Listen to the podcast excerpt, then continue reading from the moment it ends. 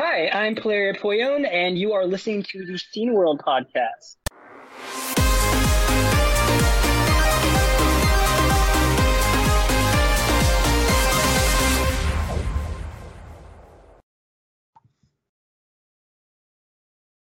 Hello, it's the Scene World podcast.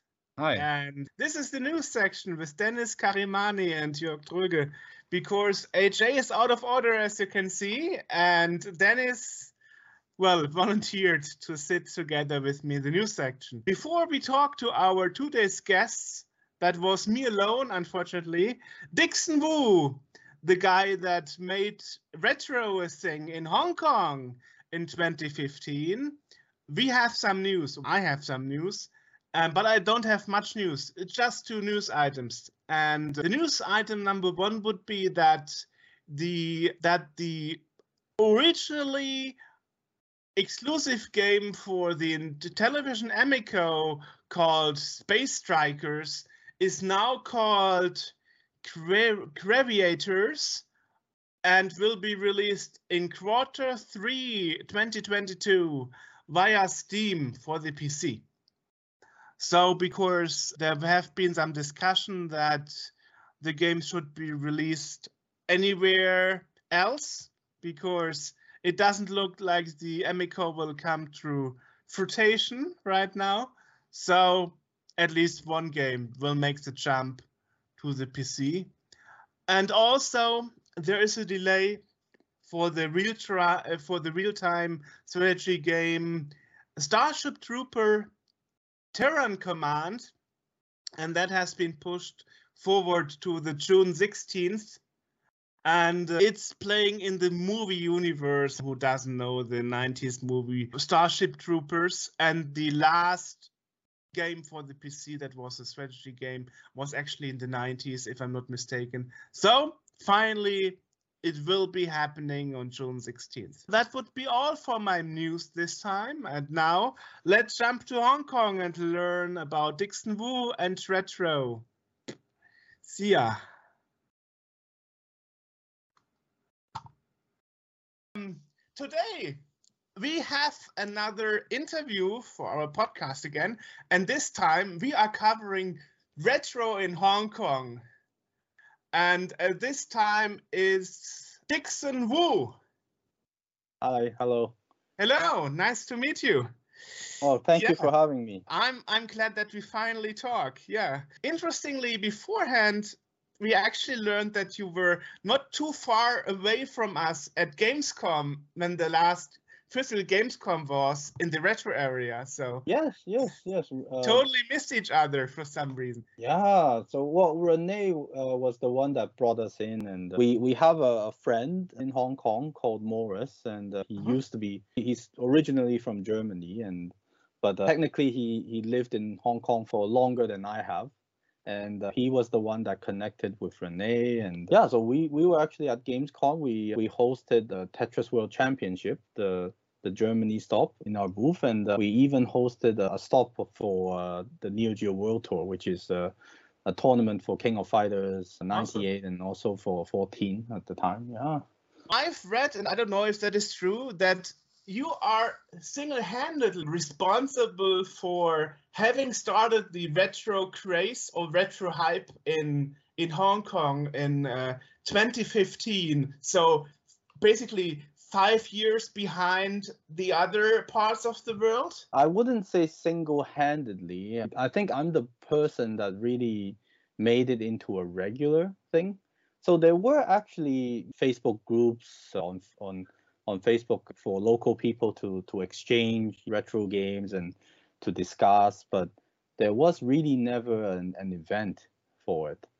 And in two thousand fifteen, it was a time where, you know, my my businesses were a bit uh, slightly more stable, and those businesses have obviously nothing to do with games, and so that's why I've, I've always tried to find an excuse to do something for the gaming scene, and, and so I started asking on a few of these local Facebook groups. I've just went on a few groups and asked, so were there any retro game related shows or expos or exhibitions of any sort? And most people were, yeah, there was this small show in a certain shopping center, and there was this small tournament in, in, in a private place somewhere there. And, and so there was really no regular event, because because you know how basically if you in Europe or in North America, for example, basically every town, every state or every little corner, basically they, they would have their own kind of retro game swap meet, retro game show. And so that was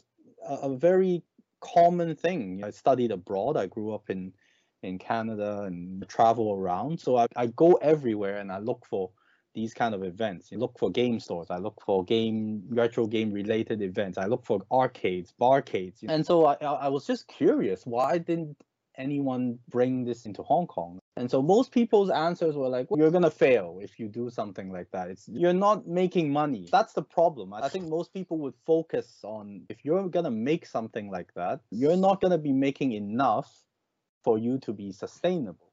So in a way, they were they, they didn't say they don't want it, but they're thinking ahead of even me that you're going to, you know, lose money. So that's why no one is doing it.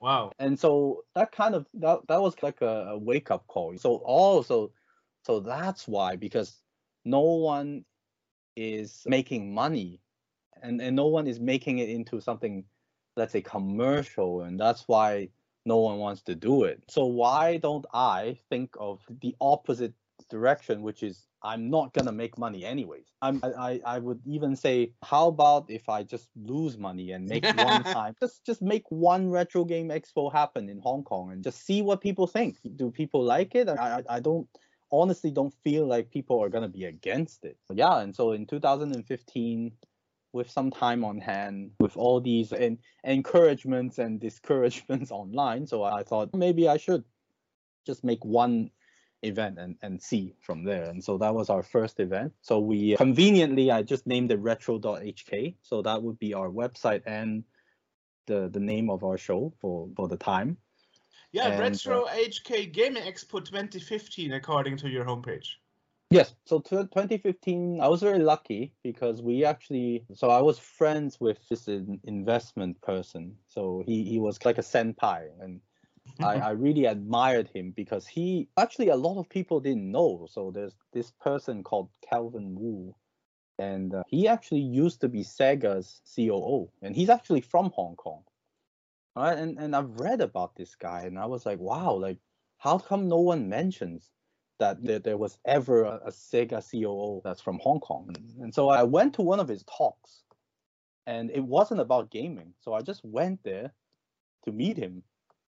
And so after after he gave us a, a talk and he walked off stage, and I just stopped him and I'm like, hey, Mister Wu, I really just wanted to meet you. I've heard of your stories in Sega. And, and he's, he was like, wow, yeah, it's been a while and no one ever really knows that. It's almost my secret identity now. Wow, okay. Yeah, and, and so, I, yeah, and I shook his hand and we, we became friends, and that's how we started talking. And of course, I, as a gamer and as someone that, that is deeply interested in gaming culture, I asked him a lot of things about Sega and what happened to the Dreamcast and all these things. But yeah, we became friends. And at the time, he was actually helping save a company called H M V. I don't know if you you still remember that one. So H M V is a company that sells C Ds and records, right? So I have no idea, uh, but yeah, okay. so. so So it's in the States, they used to have it, and in Europe in some places. But H M V is almost like one of the the biggest stores for records and movies and D V Ds. And he was trying to save it at the time. And uh, so I told him about this idea of making a retro game expo. And he was like, yeah, so yeah, I'll support it. I'll, I'll let you use H M V, our flagship store, which is our venue for the first event. And, and he was very supportive. He basically... Yeah, he, he just told me, yeah, just let me know how much you need to to make, get, th- get things going for you for the first time. And yeah, I'll, I'd be happy to sponsor it. And that's how I got the first gig. Wow, you are lucky. You really got the C O O, the former C O O of, of Sega as your sponsor. That's wonderful. Yeah, he's not working at Sega anymore, obviously. Yeah. So he was a, an expert in investment And uh, he, so he was actually, you could even say, the owner of H M V at the time, one of the owners. So yeah, we were actually very lucky to have him support the venue, because in in Hong Kong, it's always difficult to find a venue just because of how expensive the real estate is. All right. Yeah. So that kind of kept you know, made made the thing roll, and we got the wheel rolling. And mm. after that, we started meeting people, of course. At the at, at our first event, there were people that contacted us, and one of them was Morris, the fellow German, and he was actually the yeah one of the first ones that have contacted me when I posted online and said I want to make Hong Kong's first proper retro gaming expo. And he contacted me. He's like, hey, can I get a maybe get a booth at, at your event, and I have some games that I want to share and sell. And And of course, I was. I said, yes, that's great, because that's why we have these retro game shows. We're we're always looking for something to buy. Obviously, I'm sure you are too. And I'm, yeah, I'm sure. Always, yeah, and I'm always looking for people to to meet, because we're not just gamers. Retro gamers are a very different, unique spe uh, species yeah, of yeah. gamers. We're we love games, but we're not just gonna be buying a game like G T seven, for example, that came out, and there's really just one or two versions. We're always looking for a certain old game, and ah, we're looking for certainly. a different condition of that game. And once we have that, one that we're satisfied of the condition, we start looking for a different country's version or a different region's version. And, and so that's why I think it's especially important for us retro gamers to be reaching out to each other, because there's going to be things that you want, that you are looking for, that has that that there's plenty in Hong Kong, or, or that there's right. plenty in... Yeah, for, for example, when I wanted a Dendy from uh, Russia, which mm-hmm. is basically a Famicom clone, but for the PAL region, because it was made in China, mm-hmm. and back in the day, uh, most C R T T Vs only had C CAM, so the mm-hmm. Russians would only play it in black and white, because mm-hmm. the old T V sets couldn't handle the signal. So it's uh, yeah. abs absolutely weird to have Famicom pinout, but the games are basically running on the PAL machine, which means yes. that some games like Aladdin always crash, because they're this, well, the PAL version on a Famicom pinout cartridge is pretty mm-hmm. hard to find. I guess it's a similar it's a similar in Hong Kong, that you have special version of consoles, for example, that didn't come out anywhere else. And I remember you told me before this interview that there's actually this specialty um, about Hong Kong, that the Famicom and the N E S were both officially released side on side in Hong Kong.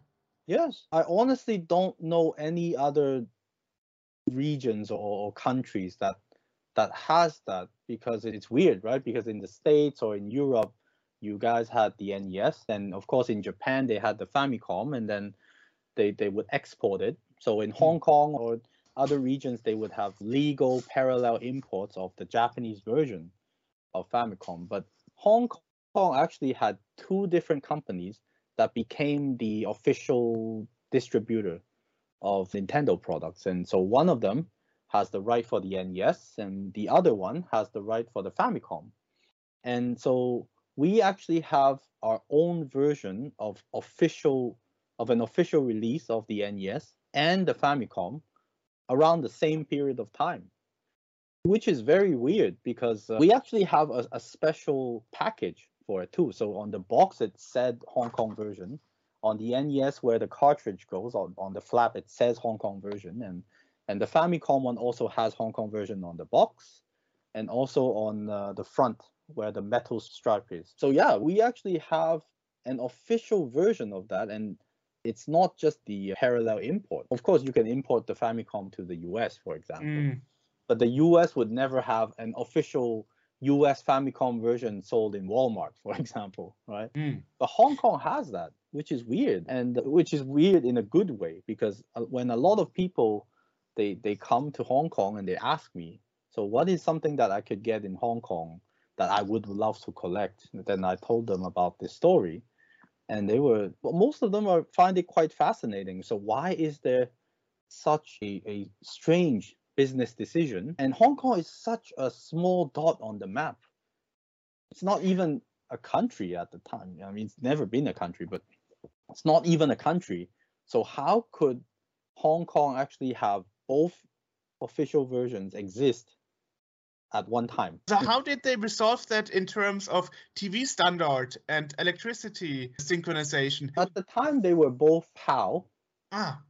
And uh, Hong Kong being a British colony, of course, we followed the U K standard. So power and uh, the T V signal, they're all following the U K standard. So they're P A L. Mm. Mm. And uh, so, so, so it's, it's basically uh, t- between two hundred ten and two hundred forty Um, yeah. volts and um, yeah. fifty hertz, just like yeah. in Great Britain, yeah. which is super interesting because even there between the different regions of voltage, even there is a difference. For example, when in Germany we had two hundred twenty volts, Britain had two hundred forty. Mm-hmm. That means the the diskette drives or other electronics would wear out faster because mm. there was more strain on the ele- electronics. So that means that your Famicom is basically like a P A L version of the Famicom, not an N T S C version, as the original yes. Famicom in Japan. Yes. So it's basically so, the same as the Dendy in Russia, which is also a P A L. You could say that, yeah. So it's, okay, so having said that, so we have the official version.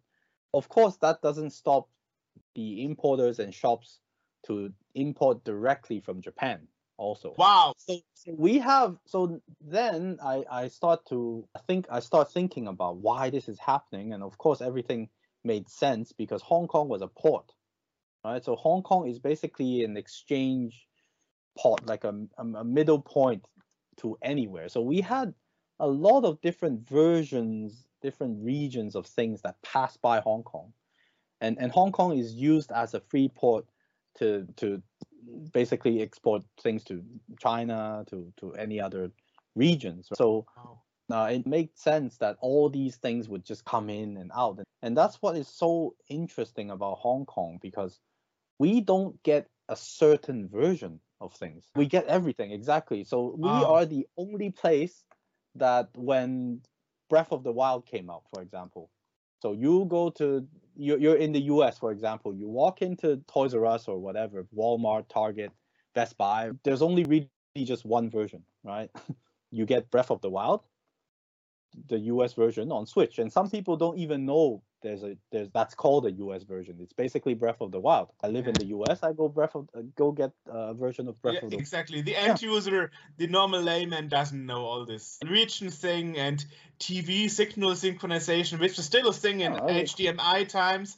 Yeah. People don't know that. So how do Hong Kong, Hong Kong people not buy the wrong version of the game for their console? So they must be made aware somehow. So, so, so that's why Hong Kong, I would say, most gamers in Hong Kong, especially our generation, might know a, just a little bit more than just playing the game, because at the time when when it was the Famicom era in Hong Kong, there was it was like a, a, a war zone of Famicom products, right? So there were clones, there were the official two versions, the, the you know the N E S and the Famicom, and there were parallel imports of N E S from Europe, from the U S, and there were parallel imports of uh, Famicoms from Japan.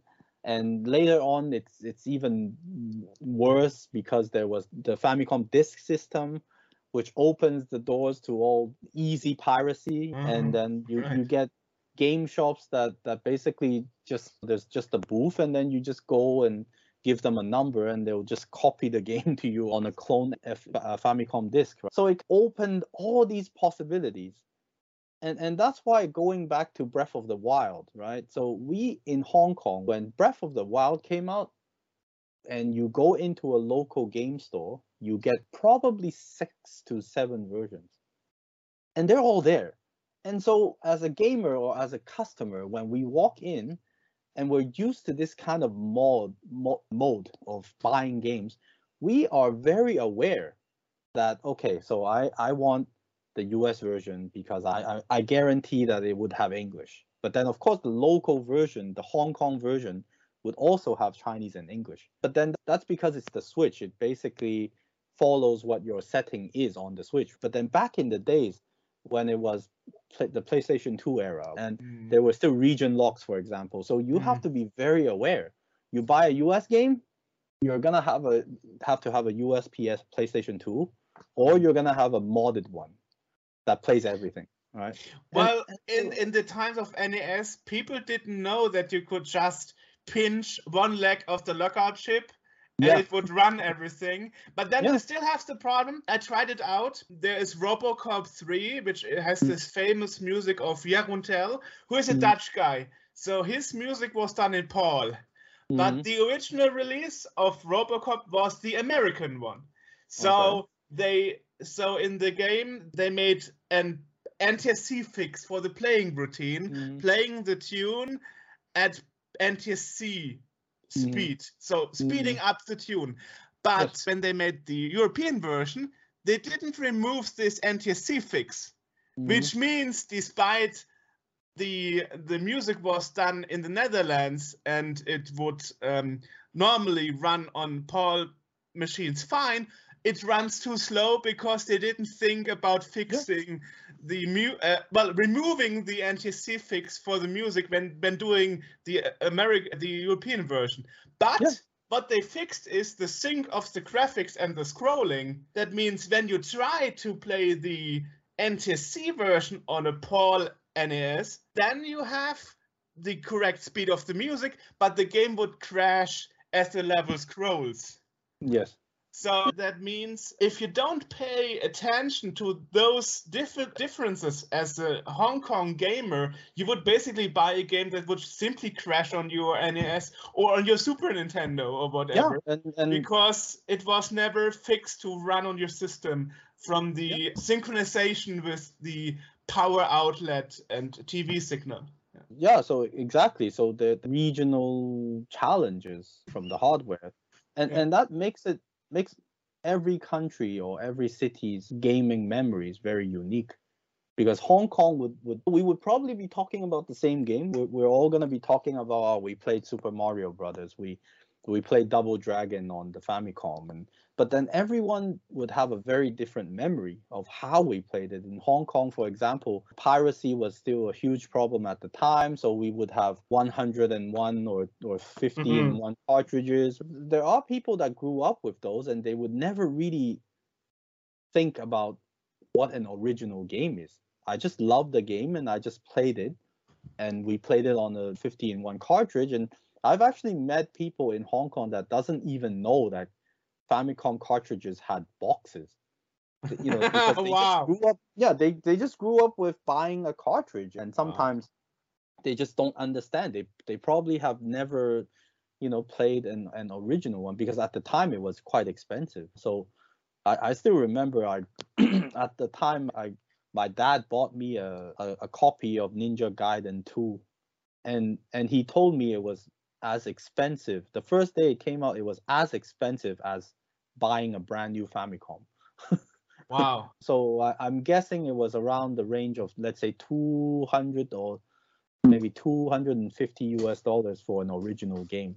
Mm. So so you could, un and, and you would then understand why, as parents, when they had a cheaper option, that looked like, financially, that would look like it made more sense, right? Because you're getting one game for two hundred or three hundred U S dollars, which the extra is really just the packaging and, and the manuals, which they might think we're going to throw away anyways.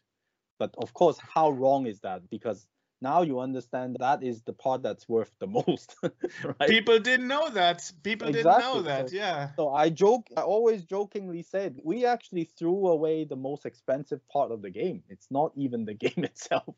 Exactly. You know? But, everybody did that, yes. Yeah, yes. When, when we're buying these brand new graded games, or when we're buying these really expensive retro games, we're basically paying for the nice carton box.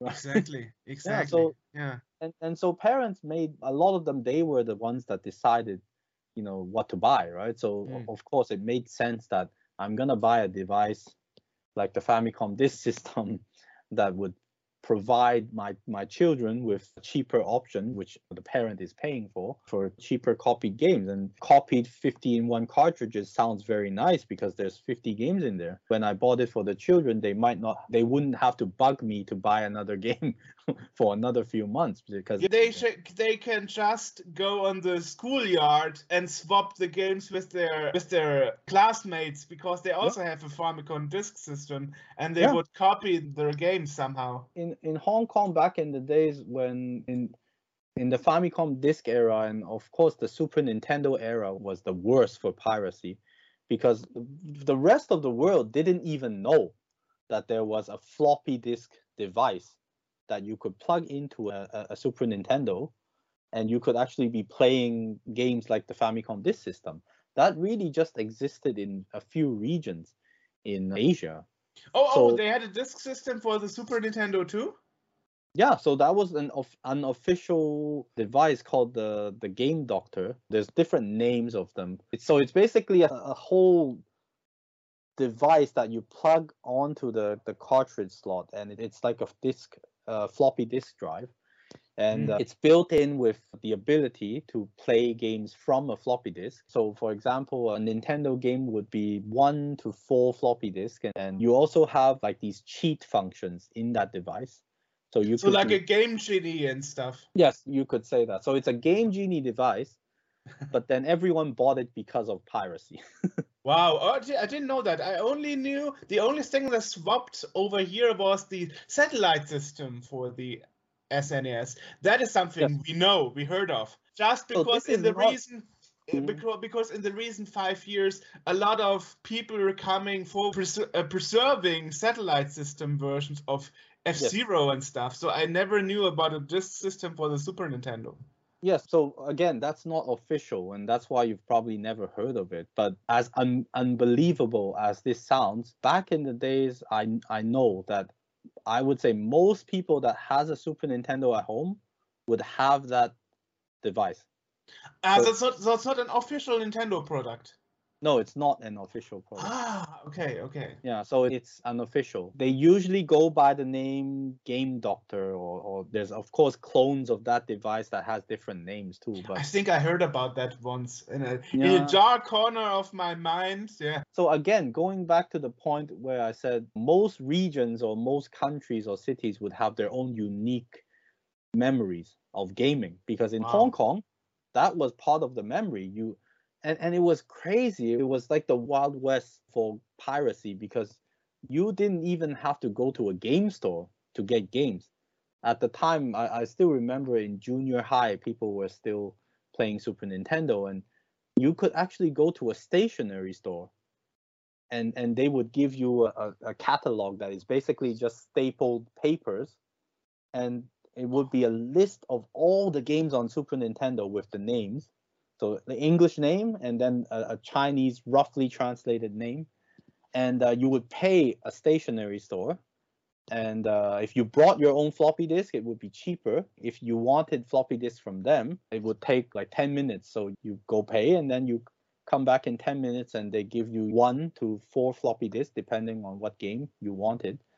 And uh, yeah, and so it was so common at one point that even stores that didn't sell games, stationery stores, or I've seen crazier ones like stores that sold textbooks for, for students, wow. have a, a, a booth that gave that kind of service, because they know that the customers are students anyways. They're going to be coming to buy textbooks, but then they would want games too. So it, it was at a point where we don't even call it buying games anymore. We would just basically call it, we're going to go and have a game duped, copied to us. So, so it's almost so like it's, a copy station. so so they basically got a ROM dumper to to dump the cartridges and put the ROM so, files so, on disk, kind of. So what happened was they, so you would buy a set of devices, and then you're gonna be using that to to make money. So that would be like your business.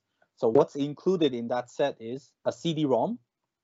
And then all the Super Nintendo games would be on four to five C Ds back in the days. So that's like the whole complete, you know, collection of N E S games up to that point. S N E S and, uh, or Super N E S? Super N E S. Super N E S, okay. Yeah, N E S would be around the same kind of format, but at least the the fam the Famicom disk system was official. But then True. the Game Doctor wasn't even official, so they used oh. normal P C floppy disks. And uh, so yeah, so the set of games came on a few C Ds, and then they had a, a, a C D ROM drive. So you come as a customer, you tell them I want a certain number of uh, Famicom mm-hmm. games, and you write down the number on a post-it, and you give it to them, and they will copy it to the floppy disk, and wow. you take it home and play it. Wow! So, so it's basically ROM files, ROM cartridge yes, basic, dumps. Yeah, the... exactly. They're basically ROM files, but it's yeah, it's part of our culture. Wow. It's not part of the culture that we are proud of, of course. I, personally, I, I am honestly, of course, against piracy. But then, if you look back at gaming back in the days as a culture, then you can't really blame them. It's just like M P threes also help your song or music culture spread. Hipster. Yeah, it's it's the same thing. It's bad, but that would also help Hong Kong as a city grow its uh, fundamental interest for gaming, and and that's how most people here are. They're very accepting for gaming, and and it's always been part of our lives. And as I said, most of them are quite aware of things that normal people, normal gamers in other countries aren't, like region locks or different versions, and yeah. what, what happens if you put a PAL game in an N T S C system, things like that. Quite interesting. Yeah, but which is uh, which is interesting, because based on my example with Robocop three, companies didn't care if the game was playing the music in the correct speed. No, of course, of course. I mean, it, it's just a business for them, you know, and and to be, well, to be fair, I'm pretty sure what they're thinking is you've never heard of the original, so if it's slowed down or speed up, then how can you tell? It's not like yeah. a song that everyone knows. If it was a song that's very popular in the world, then yes, of course, then then people are gonna complain. But if it's a, a brand new song, for example, how are you gonna tell? You know? Ah. Right? It's so bad, because in comparison, original games were so expensive, yeah. and the publishers and even the the develop development studios didn't really care. So basically, you were spending money for crap. I mean, it really is this way. We hired this European composer. We fixed it for America and Japan, because mm. that's the same region, and that is where we released the game first. And mm-hmm. the original region where the tune was made in is like third party. We don't care if Europeans no, listen I mean, correctly for, or not. So, so for the players, I think it was okay at the time, because they just really enjoyed being yeah. able to play the game, right? Of exactly. course, now, now at this age, when we look back to things that were done wrong, and of course we would, as as almost like a an academic angle, exactly. then a lot of the, a lot of these exactly. things are wrong. But if you just think about how in in childhood, when most people had these games, they were happy. Like they they didn't really care yeah. too. So that, I think that was also one of the problems, and not problem, but why these publishers or companies won't bother to even fix them, because people were just happy to have whatever they have. yeah. Of course, I, we, don't, we don't want to complain about everybody. There are some few exceptions. For example, I got a modified uh, Mega Drive that I can switch between European, American, and Japanese. Yes. And Batman, for example, is one of such games. You can switch, and the game instantly on the fly fixes the graphic, timing, the music mm-hmm. as as soon as you switch to another region. Instantly. Yeah. Wow, they really cared about that. But yeah. if there wasn't modding, right, and and if there wasn't the piracy bootleg scene, then we would have never really found out about these things, because because a, a lot of things that we learn about in the past are are from ROM files, or or even how to write an emulator, for example, how certain sounds are made. And that's why, of course, we are all against piracy, because these really hurt the game company and developers. But in a way, I think these things also help us, people like us, that wants to not just play games, but we want to look at it deeper in a way that it is an art form, it is culture. These things really help. And that's why in Hong Kong, in class, for example, if I talk about these things, then some students would misunderstand. They might think, so are you supporting piracy? Is that what you're trying to say? And I'm like, no, I'm just saying you have to admit. Mm-hmm. Yeah, exactly. You have to admit that this has happened. You can't just delete history and say, okay, this, you know, piracy never happened in Hong Kong and we always played originals. That's not what happened. So that means preservation is made difficult for you in in two ways, because for once, many people would like to forget about those those copy stations and mm. those disk systems that would pirate mm. games. On the other hand, you also have the problem that the original games really didn't sell well in the original packaging, which means even they are hard to get nowadays. So you have a huge gap of things from the past. Yes, you're, you're absolutely right. We have a lot of challenge, and, and I wouldn't say these are unique to Hong Kong. So for example, when things are rarer and things are, are getting thrown away, it's harder to find. I think it's That's universal. It's not like you can just go to the U S or go to German, uh, Germany and find a, a copy, a, a sealed version of Contra, for example. It's not mm. going to happen. I, I think our unique problem is that, as you said, we have people that are against preserving certain history because that's the not so good part. For me, I think preservation in itself means that you have to preserve as much as you can. So wow. It's not like games that you like, you're going to preserve it. Things like crappy games or garbage games, the games that we didn't like, we're not going to preserve. That's not going to work. So that's one thing. Agreeing on what to preserve, of course, is is a, a, a big topic because there's just, as I said, Hong Kong is a free port. So there's so much that passes through here, which is good because there might be something that's from Germany that passed by here that someone has. There, there might be things that are, of course, there's a lot of things that's from Japan. There's a lot of things that's from the U S and Europe. So we get sources from everywhere, which is good in a way, because it's easier for us to find things. The real challenge, I think, is, first of all, I've mentioned this a few times, real estate, the space in Hong Kong is, is the biggest bad cycle for a game collector. Because people can't actually keep these things at home because their homes are very small uh, compared to in Europe or in North America. Our, our flats or our apartments are tiny. That's so, good, a good question. I have sixty, sixty square meter. How much do you have currently? So currently I live in a eight hundred square feet flat.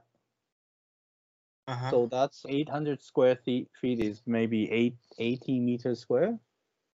But eighty. That's eighty. Yeah, oh, yeah, that's quite that's, a lot for Hong Kong. We're lucky. We worked hard for it. But if you let's just say most people might not have that kind of space. And we don't have children yet. Me and my wife is also a gamer, so she would allow me to actually ah you married the right person. That's good. Yes, exactly. And and, and that's, okay. You know, that's why you would see that I have a dedicated room for games, but unfortunately a lot of my fellow retro gamers aren't that lucky. Their, wow. their wife would just think, why are you keeping these junk C R Ts at home? And anyways, so the bad cycle is that we have smaller flats or, or smaller houses.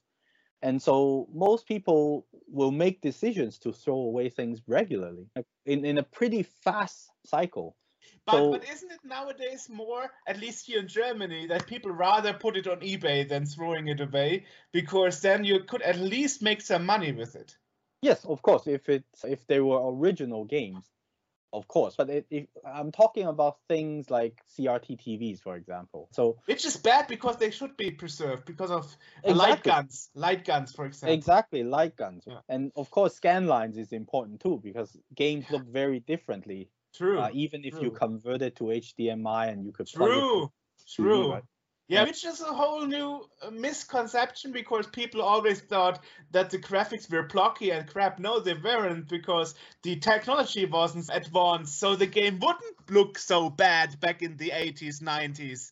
Yes, so just so that's the why, picture wasn't as sharp. And that's exactly why we have to preserve these things, because when we have a yearly retro game show, we when we're when we have the space, we're gonna put out as many stations as we can. So what, what I, saw, I mean by I saw station, your videos. Amazing. Yeah, so, amazing. So thank you. Our team worked really hard. Yeah, so preserving the game itself is not the only thing we're doing for game preservation. And I think that's another misconception, because you have to keep the whole environment of running that game. And we have to keep it in a way that it was how we played it. And so the next generation of students, for example, or game developers, or, or just younger people in the city can experience the same game that we played when we grew up with it. So the problem right now is that when C R Ts are so big and they're not at the point where these are worth a lot just yet. If you told them any C R T is worth one thousand US dollars, then yes, people would keep them because they know that there's a value. But there was this huge gap in Hong Kong where these were garbage. Everyone wanted an L C D true, T V. True. Right? twenty-seven, twenty oh eight was where twenty ten, yeah, that was the time where people were like, I need a better T V. Here's the thing, comparison, I'm living in a big city, but still, when, when two years ago, when the pandemic started, and in August, on a hot summer day, on in, in the middle of the night, my C R T T V would just smoke, and I was, I was um, calling up a repair business, and they were like, okay, they were founded in nineteen ninety-five, exactly the age of the television. And when when when I called the front desk, she was like, a C R T from ninety-five, is that one of those with those huge tubes? I'm like, yes, that's why it's called C R T, cathode yeah, ray tube. That's yeah. exactly. And and they were like, yeah, we will do it, just because it was a just because it's a pandemic, and, and they need every business they can. And mm-hmm. that was the quickest repair I ever got. On the same day they picked it up, they, they, they said, we opened it, we found the problem, we can return it to you tomorrow. That was wow. the fastest repair ever. But the biggest problem is finding businesses still willing to repair C R T T Vs and still having the knowledge. Uh, people here exactly. in Germany that knows how to repair those things, they are seventy or older. Exactly. The, how do you handle that in U K? Uh, in, okay, sorry, so, in in Hong Kong, in H K? Well, okay, so we have the same problem. That we call them the C F Us, right? The masters to fix these old devices, C R T T Vs, are, are seventy, eighty years old. There's no new parts. And again, going back to the expensive real estate. So every problem in Hong Kong is somehow related to the high rent and high land price, because how would a company fixing T Vs, I'm not even talking about C R T T Vs, right? Just let's say a company that fixes T Vs, right? How would they be able to survive if the rent was so expensive? So the rent, the high rent is basically forcing Hong Kong people, right? Hong Kong business people to think you have to make the best out of this high rent, and you're not going to be choosing uh, a game store, for example. You're not going to be choosing uh, a, a T V repair company. You're not going to be choosing something like an arcade, and that is exactly that's a whole new topic. But that is exactly why arcades, game centers are dying in Hong Kong. Just because the rent is just so high, it doesn't make sense. Mm. Right? So back when we go back to the high land prices here, then retro game in, in, in its form, everything in this ecosystem, right? The repair guys, uh, the service shops, uh, the shops that sells parts, none of it makes sense anymore. And no one has a big enough apartment. That's the problem. We don't have attics. Most people in Germany have a house or, or a huge apartment, and they have attics, they have storage rooms. In the U S, they have a garage, they have a basement. So it's like free space that you could keep basically what people would call junk. Right? I, that people know, I, constantly tell me, you, yeah, can't, so, have, so, you, you know, can't have a girl in your flat because she will run away. Like, well, she's probably the wrong kind of girl. Exactly. There, yeah. People that come in here in your room or in my room that would go crazy. They they would just be so happy, right? We're just looking for the right people. It's the same right. for for our, our society. And that's why we're always looking for the people with the right mind, because we're the the ones that would, you know, we're, we actually, there, there was a, a long period of time we would just randomly drive in our city at night after work and just go look in junk. Pick for, up. And, and pick mm. up C R T T Vs, right? How do you think we have a storage full of C R T T Vs with enough to set up one hundred or even exactly. at, at certain events, two hundred systems mm. for people to come play for free? At exactly. this point, as of today, right, if you wanted to pay for a C R T T V, like you, if you just tell, told people, hey, I'm rich, I want one hundred C R T T Vs tomorrow delivered, I don't care how much it is, just give me, name me a price, I'll pay for it. And that is not even possible anymore. Wow. Because no, no one has that. Think about wow. it. How are they going to find it? Like, are you going to be lucky enough to find a store with right. with some old stock in, in the back and uh, new old stock? Yeah, yeah, exactly. So, so you just can, and, and that's why we, at some point, me and some of our, our committee members at night after work, we just drive around wow. and And sometimes, hey, hey, there's a C R T T V there. And uh, at first, we were quite skeptical about what we do because are we wasting too much time? If people are throwing it away, mm. it's probably not working. So that's why they throw it away. And no, and then having done that for so many times now, we have proven that if you find a C R T T V in the junk, and uh, usually what they do is they cut the cord, they cut the power cord because. Ah, you can, you, but you can we can resolder that. Exactly. So we resolder that and we reconnect it, and I would say nine times out of ten they work perfectly. Yeah. And that tells you when people are throwing these things away, it's not because they're not functioning anymore. They because just they want, don't know the value. Mm-hmm. Yeah, or, or they just want a thinner T V, so they just upgrade it to an L C D or an O L E D. Mm-hmm. Wow. And then this is junk, so they just mm. throw it out there. And it hurts the environment too, by the way, because the old C R T T Vs, if you just dump it into a, like, well, some people just dump it in farmland, and, and wow. the, the, the mercury goes wow. onto the ground and makes the ground poisonous, and it's, and it hurts the environment too. So, I mean, that, yeah, so that's why we are the ones that are, you know, as some people would say, crazy enough to go save these C R Ts. And And thus, there's this uh, hashtag online that says C R T rescue, right? So we're really going out and trying to rescue as much as we can. And but the golden time to do that has passed already. So at this point, I would say maybe a year, two years before, we were still able to find some.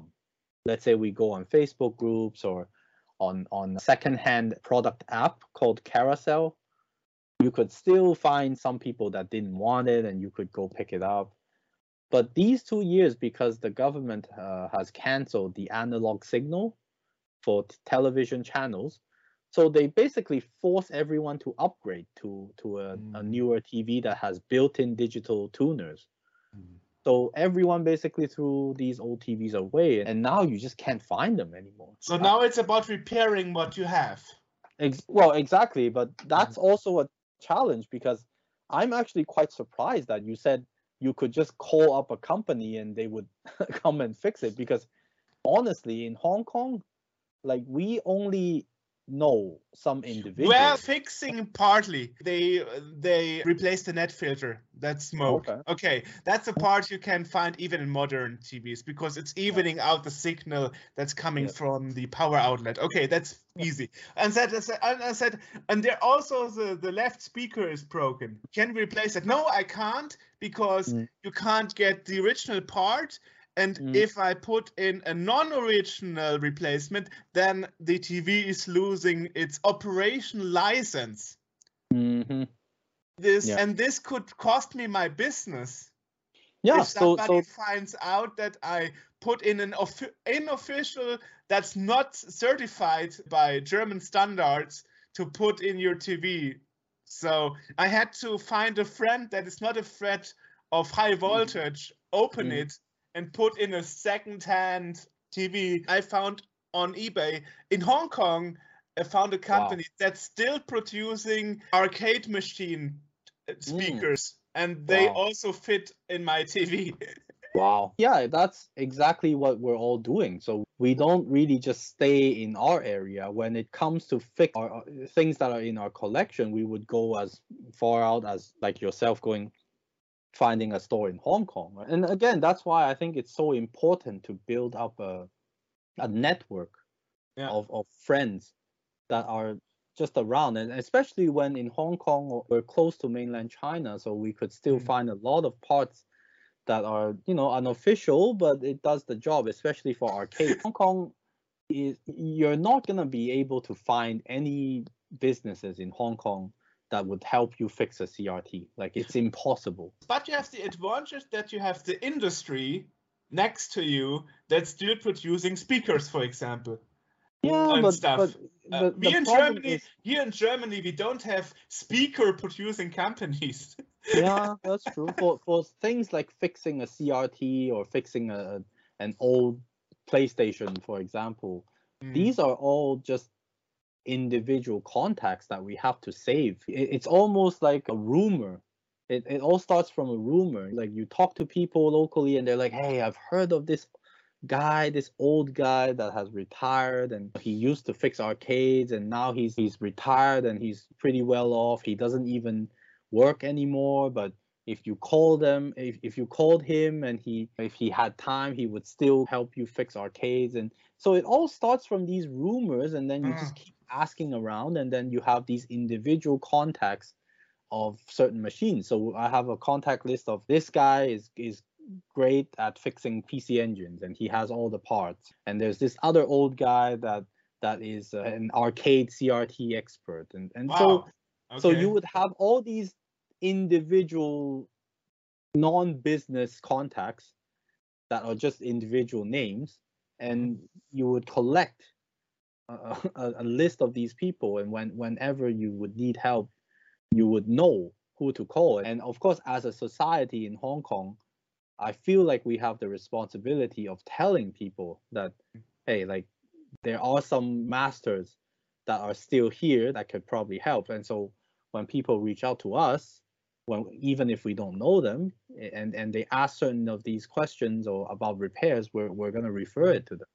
So oh, so that means living in Hong Kong, you have the parts because you have the industries making them, but you lack the people still repairing them, because having the space to stock the spare parts and repairing mm-hmm. old T Vs or T Vs in general is too expensive because of well, the rent. The I think that, that is most. I think that's mostly true. The labor cost is much higher than the part itself. Because I thought if you live in Hong Kong and, and China is just next to you, it must be super easy to get spare parts. You have to import it from Hong Kong. So well, well, okay, you are so living in Hong Kong. So let's let's just say we I would say we are we have an advantage in getting parts, mm. but it doesn't mean that everything has parts. So so it it must be It, let's say I, I'm guessing, compared to Germany, for example, then yes, we have we probably have more access to parts. But in a C R T T V, for example, if it was the okay, so if it was like a blown cap, then yes, of course you could fix it. But it, what what if what if it was the the tube itself, right? Or what if it was the the gun? They are not produced anymore. Mm. Exactly. So mm. there are things that are. Yes, for speakers, then if it fits, then it's fine because it's just a speaker. But then there's a lot of parts in a C R T, or if, if we're talking about arcades, for example, then there's a lot of parts that are irreplaceable. So yes, we have some advantage, but again, the problem is labor cost is so high. People are not willing to do these things. If, if they could use one hour to make money, it wouldn't be fixing your C R T. They might right. think about, I may, maybe I can just go online and, and sell some stocks, or there's just do some investment. Or there's better way so to make money than repairing old retro hardware. Exactly. I totally and, and so, yeah. and so we we are at a point where I think most of of the the members, the core members in our so society, mm. are always sharing information about fixing things and repairing things, but there's just so much we can learn, right? Because there's no one from us to learn from. That's the problem. But uh, but actually, there's a workaround for that, and there's mm-hmm. probably something you didn't think of yet. So let me give you okay. some some ideas. Okay, um, that's great. There is one person. There's one person in America mm-hmm. that is called the King of Arcades, and okay. his name is Richie Knuckles, okay. and he is famous as and named King of the Arcades because he not only repairs arcades, but he mm. restores them to look as brand new from the factory. Okay. So we had wow. him, I had him, we had him um, in the podcast like we have you now, and we mm-hmm. asked him, so how do you fix this problem of finding people to, to repair C R Ts? And he mm-hmm. said, I do it myself. And we asked, how did you learn it? Right now he's fifty-five or something. So okay. how did you learn it? He said, like, I bought a set of D V Ds that is a repair course how to fix C R Ts.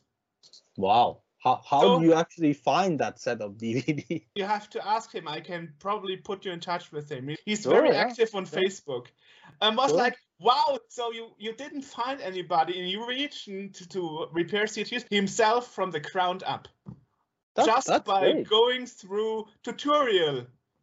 That's great, um, yeah. Uh, Any source of information like that, we treasure it because we there's just yeah. no one or no source for us to, to learn. We, obviously, we have access to the full internet in Hong Kong, so being able to understand English, for example, al- already really helps because you could go to forums and like chat groups to ask about these things. Again, I think we, we're probably like the only ones that are thinking about these things, and most gamers or most people in Hong Kong, they, they come to our events and they enjoy it, and it's free, of course.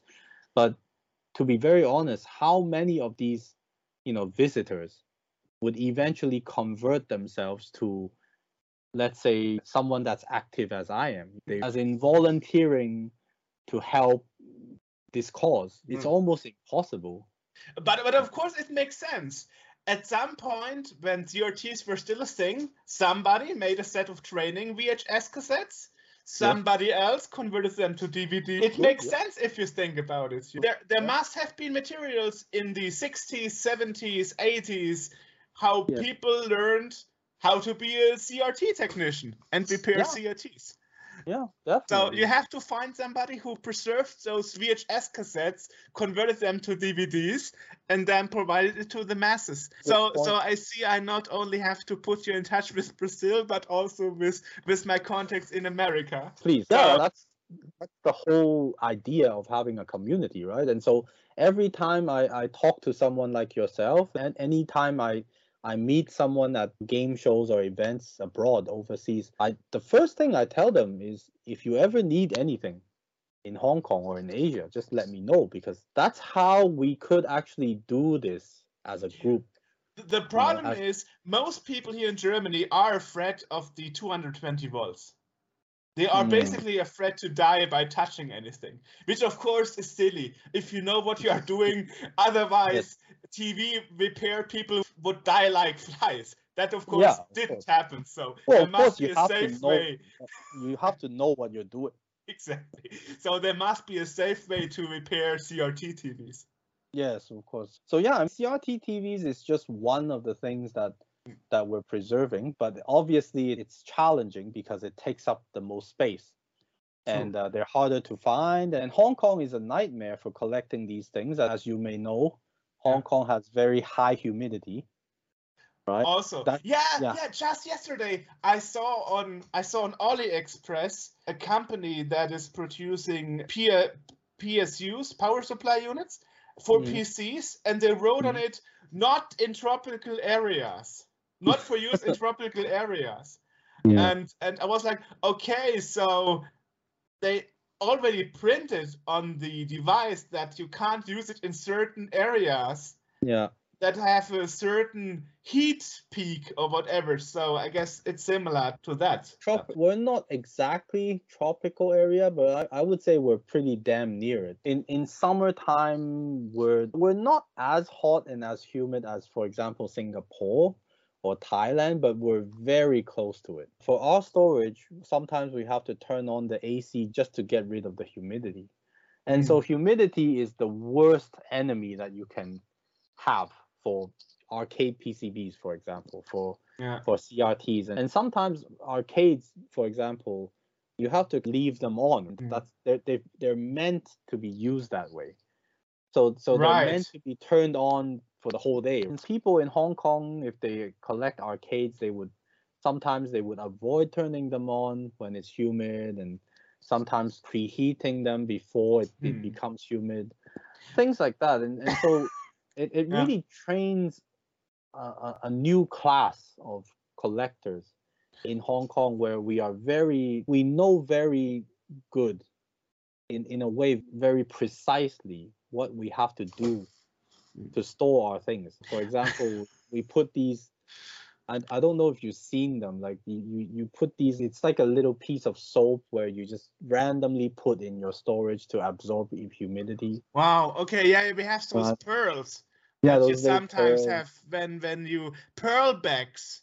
Yeah, that you sometimes have when you buy something from China. They are yeah. enclosed to yeah. su uh, to suck out the humidity, the, the humidity in the package. Yeah. yeah, yeah, yeah. We have the city has an ongoing problem of the lack of space mm. and then humidity, and so these are like the worst kind of, of things that wow. you would want as a game collector, and. and I think that's why our society, as a non-profit society, is trying to preserve it in one place, in as in one organization. So when we always tell people, if you're planning to throw away something like a C R T or old games, then just contact us. Feel free to sell them on eBay, of course.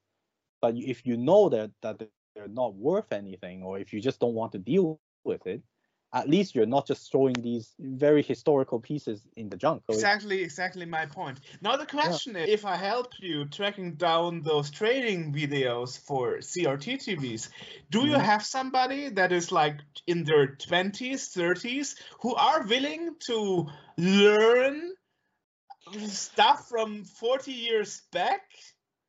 I we would, but it takes time. I wouldn't say that myself or my organization are the only ones pushing for this kind of effort, but just we, the most known one. That's I'm really trying to stay humble, because I know okay. that there, there are a lot of collectors in Hong Kong that are that that are much more knowledgeable than myself, but they're just hidden. It's a really Asian kind of trait or tradition where people don't want to show their stuff.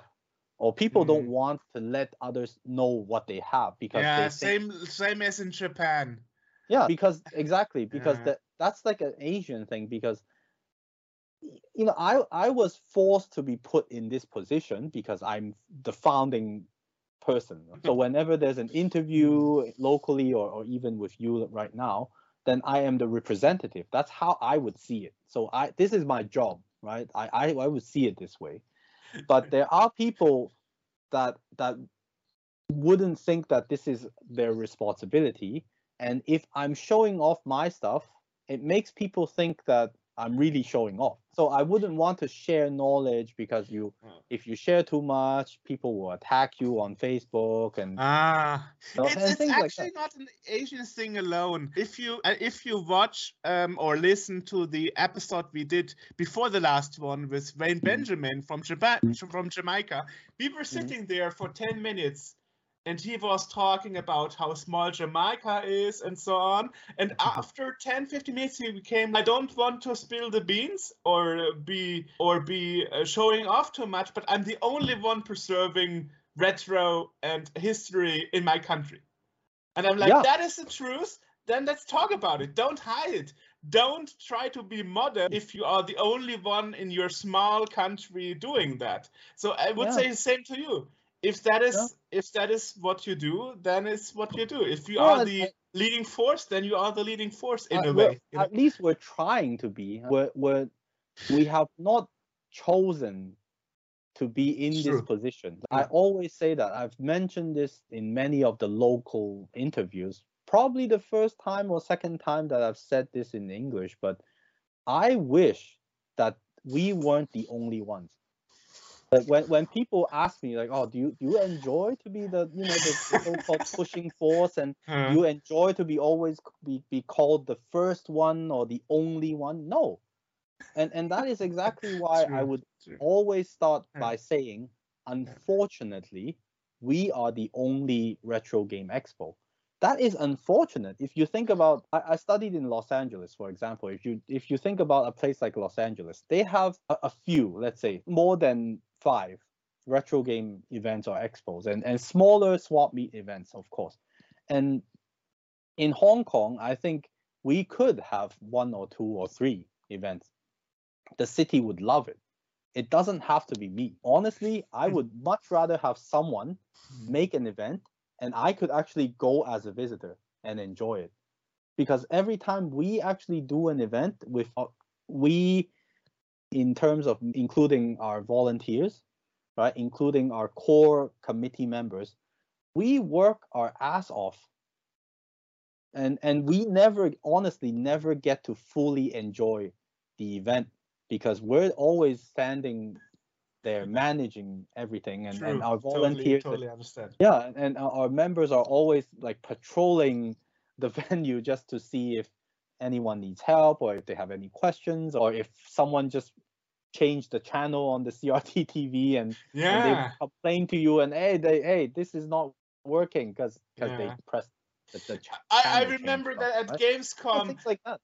At Gamescom, we have this ten eighty-four C R Ts, and mostly the front panel cover would be broken off. People constantly change brightness, yeah, volume, yeah. whatsoever. So yeah, we, yeah. I, I actually had to find somebody in Germany three D printing those covers so we could make people stop from playing around with our C R Ts yeah. on, on the booth. And, and And people are, and I don't blame them because people are just curious, and, and you have to realize that a lot of these visitors have not ever seen a C R T. A, a lot of these younger visitors, they've probably never seen one. Here's so, the thing. Here's the thing. Yeah. It's not the younger ones that oh, okay. are touching and changing oh. it. No, so, it's the adults. Like, I know this from forty years ago. Oh, we oh. can change the brightness. Like, you are doing, you, you know, you are you are damaging our presentation. Don't do it. Yeah, but yeah. but the adults, they have no no shame.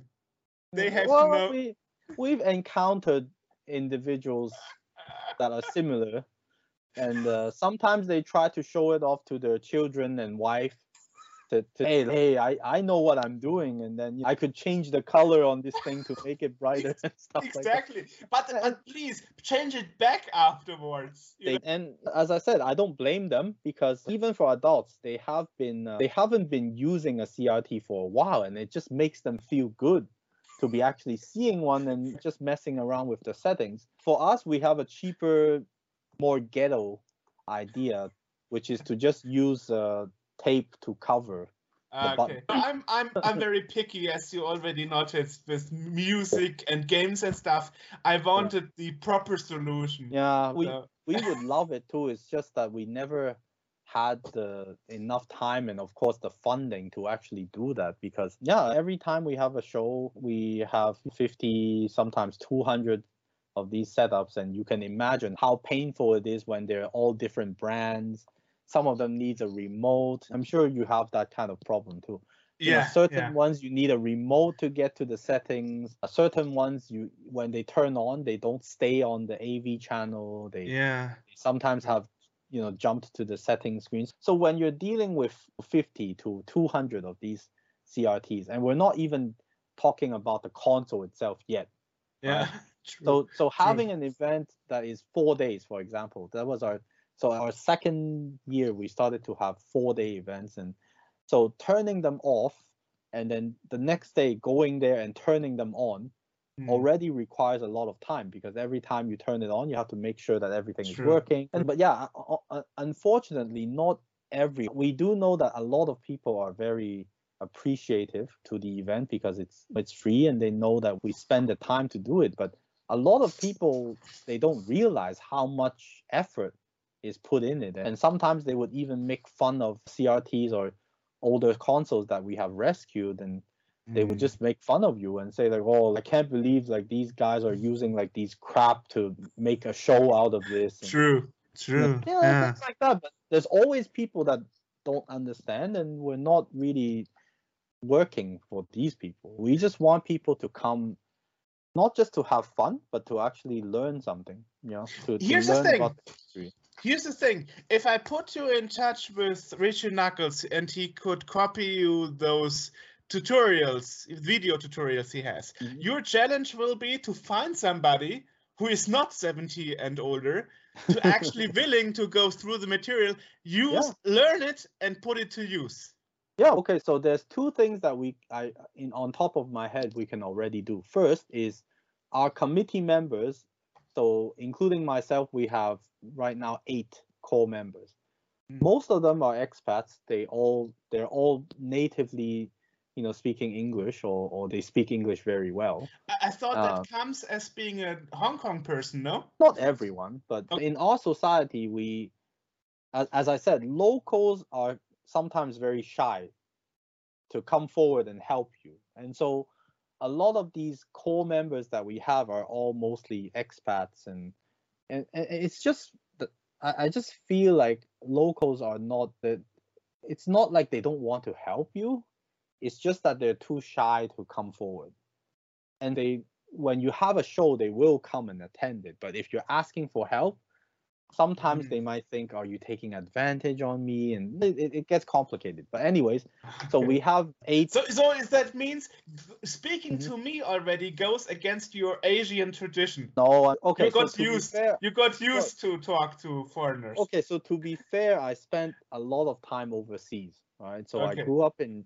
I grew up in Canada and I went okay. to college in Los Angeles. So I, I, I don't want to say I'm different, but I am I love communicating to people. And I think the most importantly is I know that you're not thinking that I'm showing off. That's very no, important. No, I'm just preserving. That is exactly why I gave you a list of countries we covered, like Brazil, yeah. Venezuela, uh, yeah. Jamaica, because I wanted to know. I want you to know from the beginning what my goal is, and that is getting to preserve the problems, the history, the presenta- preservation thing in Hong Kong that's going on right now. I, I really appreciate what you're doing, and, and that's exactly why I'm so interested to knowing you, because not a lot of people think in that way. Where, of course, you would go and meet other people in other countries, but not in a way that that you're thinking to preserve not just the game itself, but also the, the culture of every region, which is great. It, it's challenging too. And you have to be, you know, you have to be thankful that someone actually came forward and start doing that.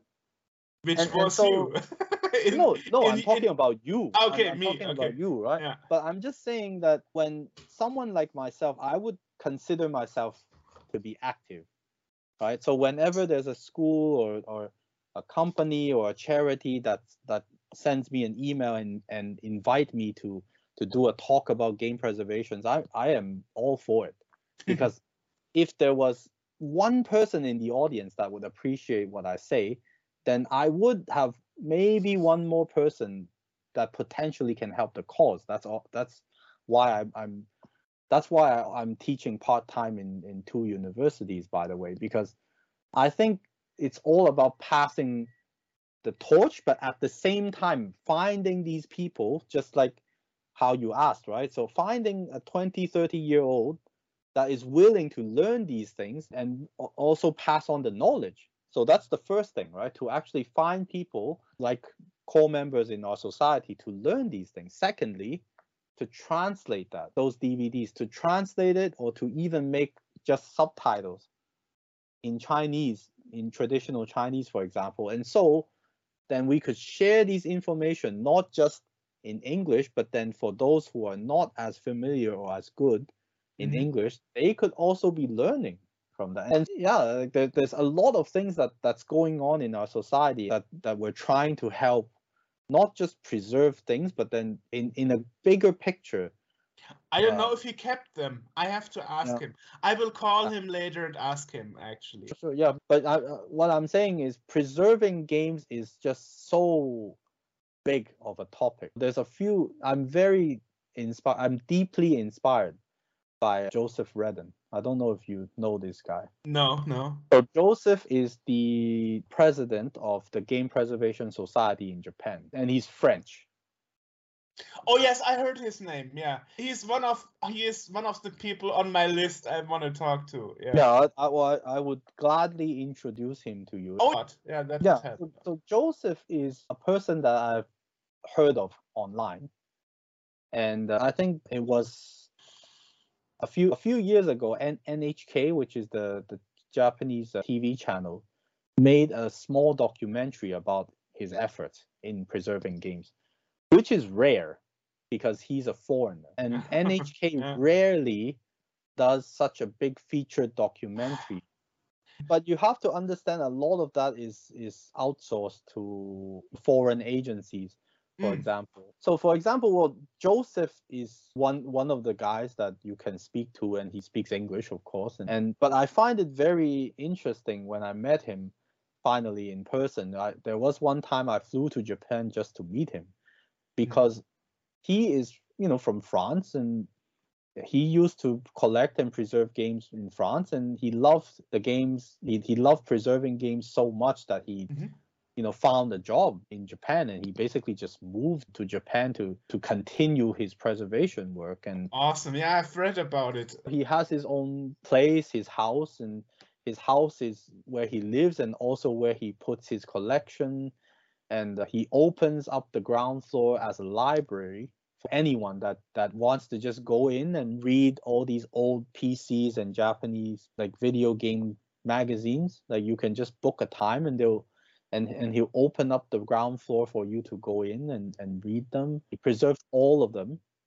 And and that's one thing that, that I, I would say is the most important thing that I learned from him is preserving video games is not just about preserving video games. The first step is to preserve the magazines.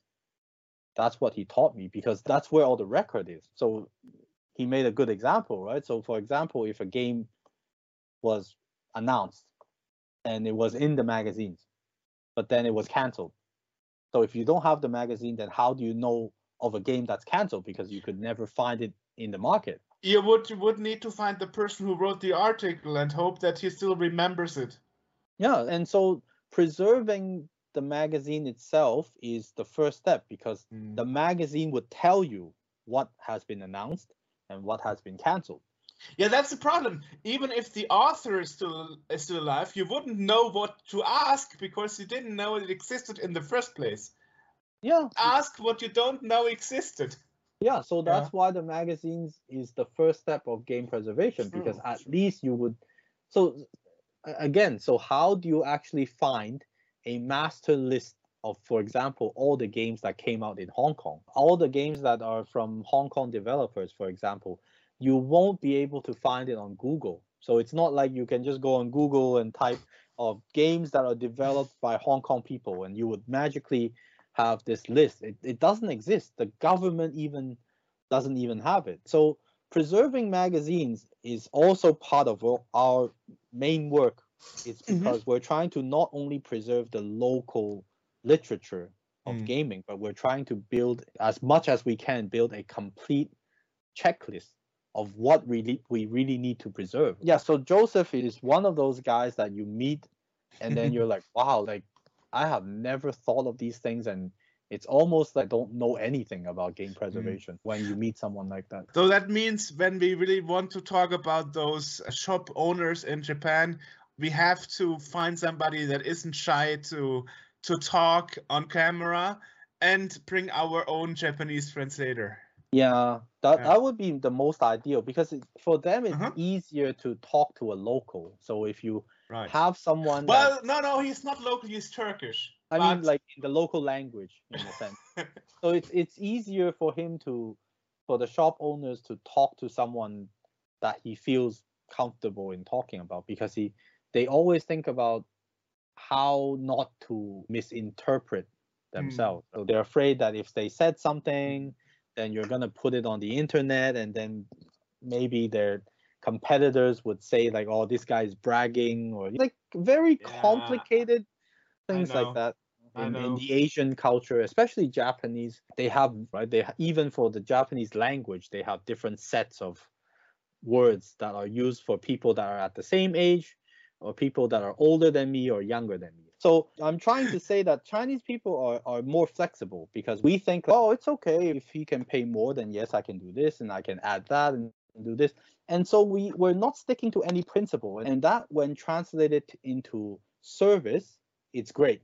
Because as a customer like yourself, can you do this? Yes. Can we do that? Yes. Oh, that's great. Like Chinese people are great. Like you just tell them to do it or even add a bit of tip, they would do it. But then if we use that flexibility and translate it into product design, for example, it doesn't work because Japanese people are like, okay, I am super stubborn. I have my okay, principles. Totally understand. I'm going to make this Sony phone the best looking phone. Like there is no You know, there's no giving up on any detail. Whereas if you okay. translate that flexibility of how us Chinese people do it, we're going to be like, oh, okay, so the customer wants it to be round. Sure, yeah, why not? He's the guy that's paying. Oh, okay, so the customer wants an extra button here. Yeah, sure, uh, why not? Like he's, yeah, he's the one paying for it.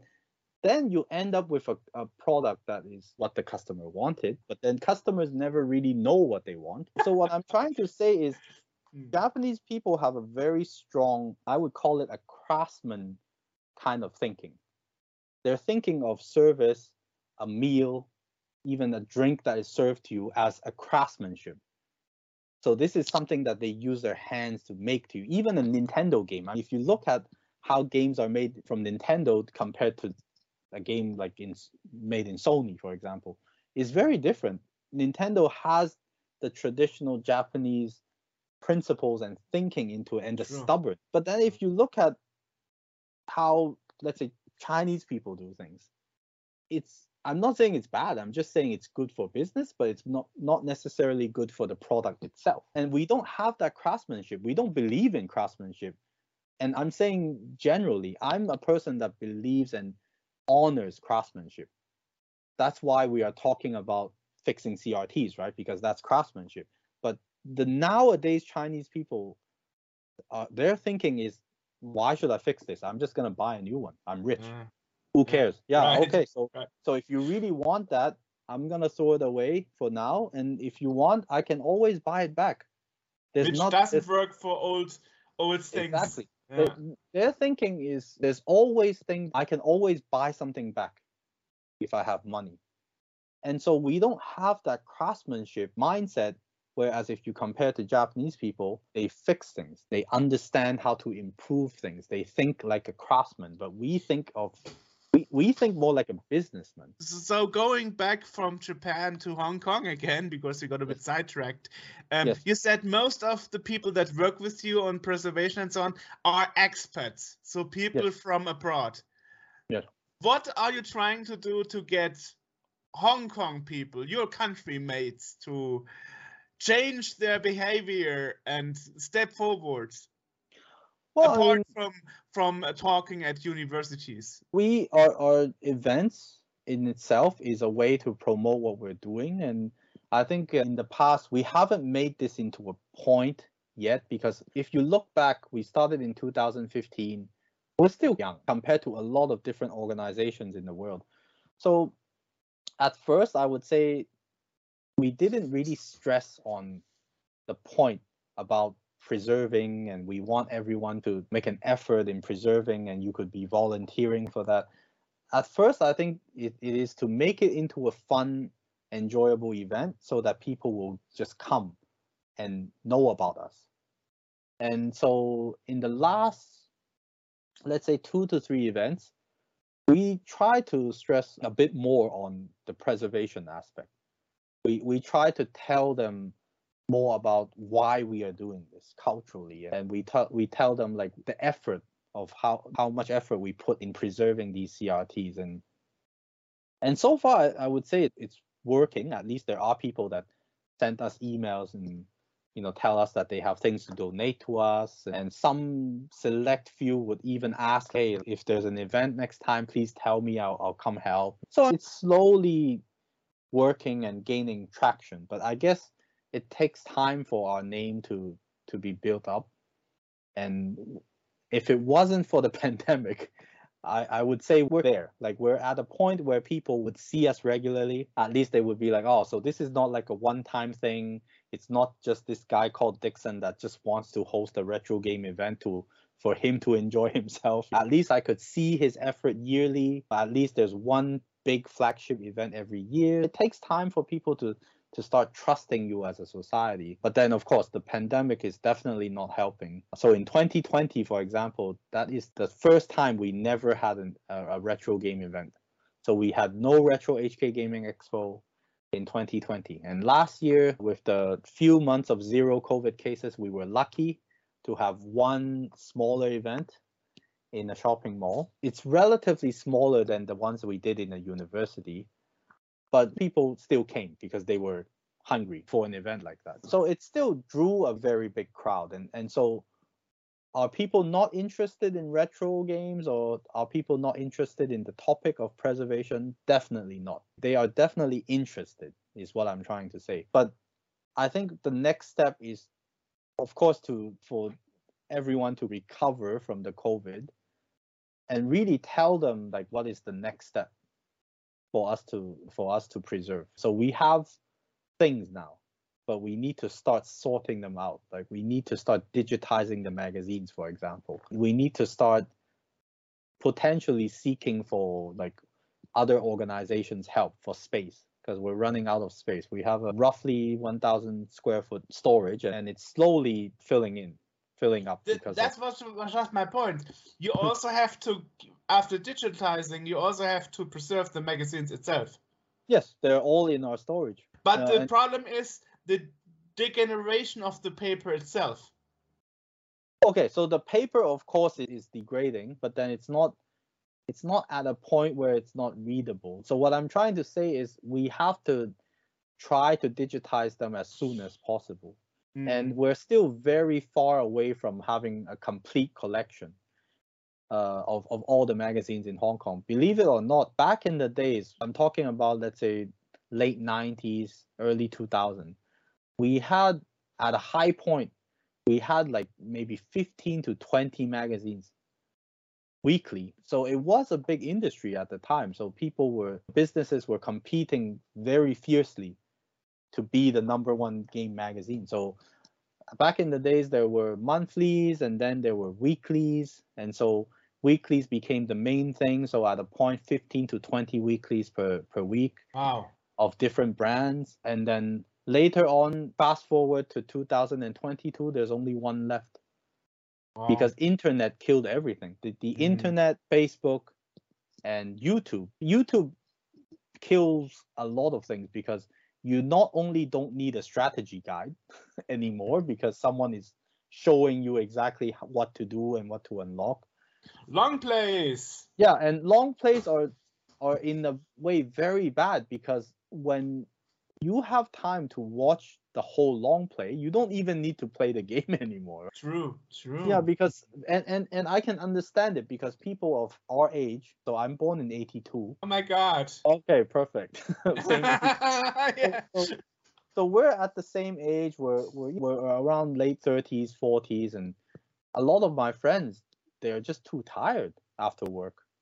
And but they love still they still love games. And so for games like Death Stranding or, or remakes of Resident Evil or games like Elden Ring, they find it enjoyable that they could just be lying on the couch like that with a beer and just watching someone play for you. And so you could still be able to join the conversation. And when you're asking me, hey, did you play Elden Ring? And he's like, yeah, like at this first level, I see this, and like past that bridge, I see that. And, and, and it's just a new format of how people are enjoying games, but in a way it's hurting the game industry itself, because you you don't even have to play it. So YouTube yeah, and less less re- revenue, because the person watches this, not buying it himself and yeah. stuff yeah yeah and so game magazines in Hong Kong are, are completely dead for many years, and there's only one that's left, and that person is uh, a, basically like a freelance. He doesn't have an office.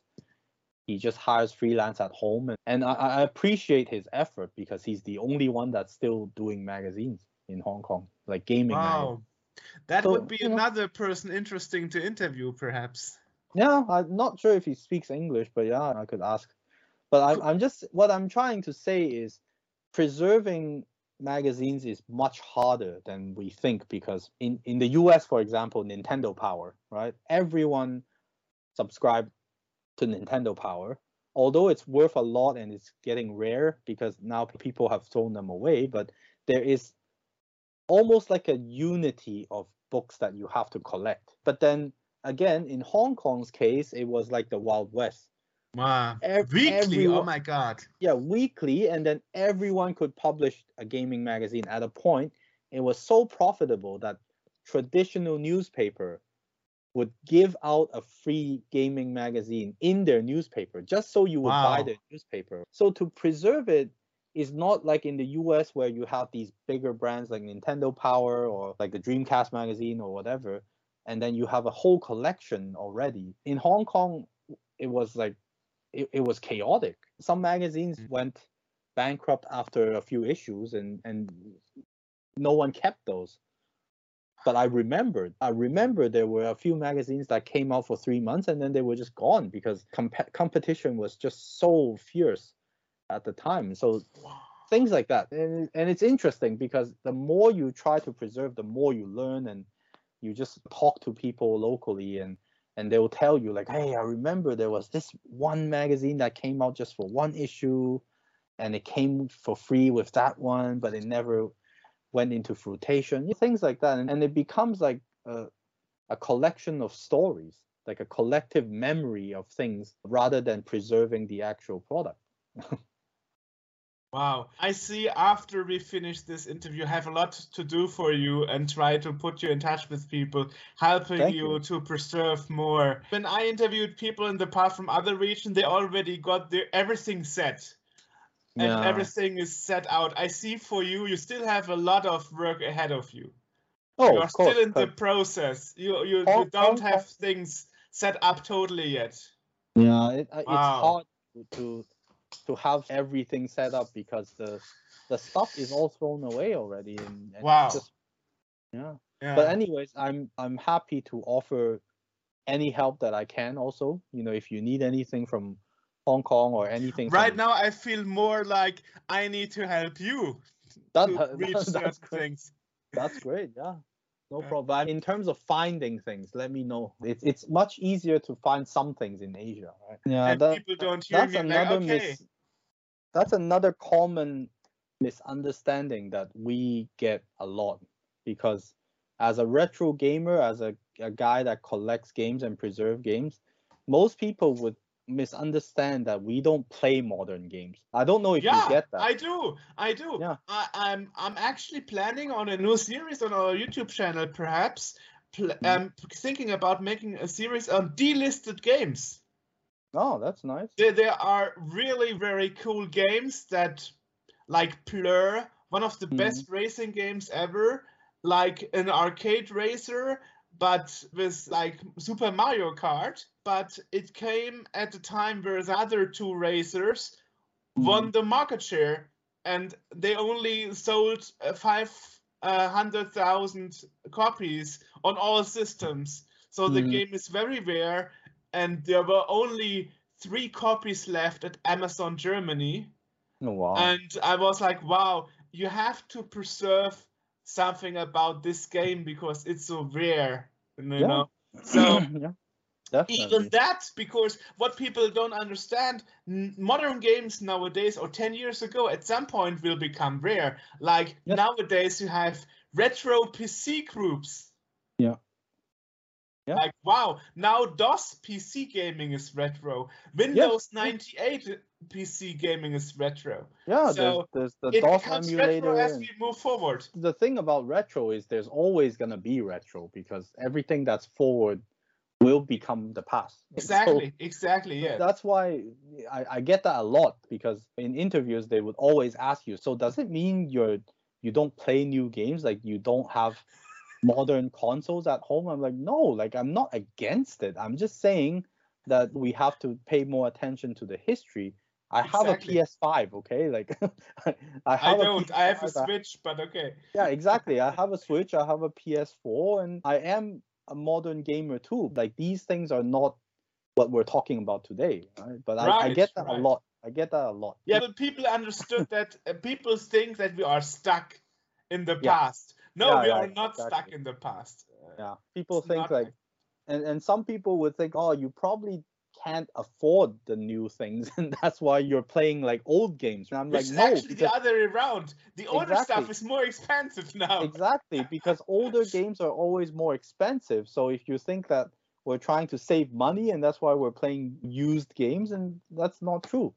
And so these are some of the things that I have to debunk in some of the previous yeah. interviews, because it, it's just a very stereotype kind of situation. People right. think, oh, you're playing old games. Anyways, but it's, it's been great talking to you. Thank you very right. much. Before we hang up, where can people find about you? There is retro dot H K. H K.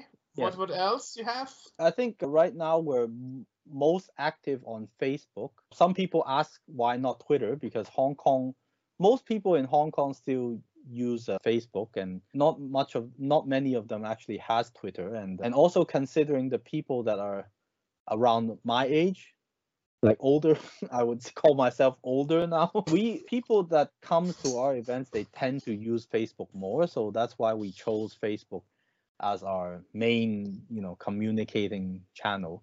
So if you mm-hmm. go on Facebook and search for retro dot H K, then you'll find our page. And We we update about our events, of course, and we also update ab about just any anything that's retro game related, artwork and you know, funny memes of retro games and things like that. So cool.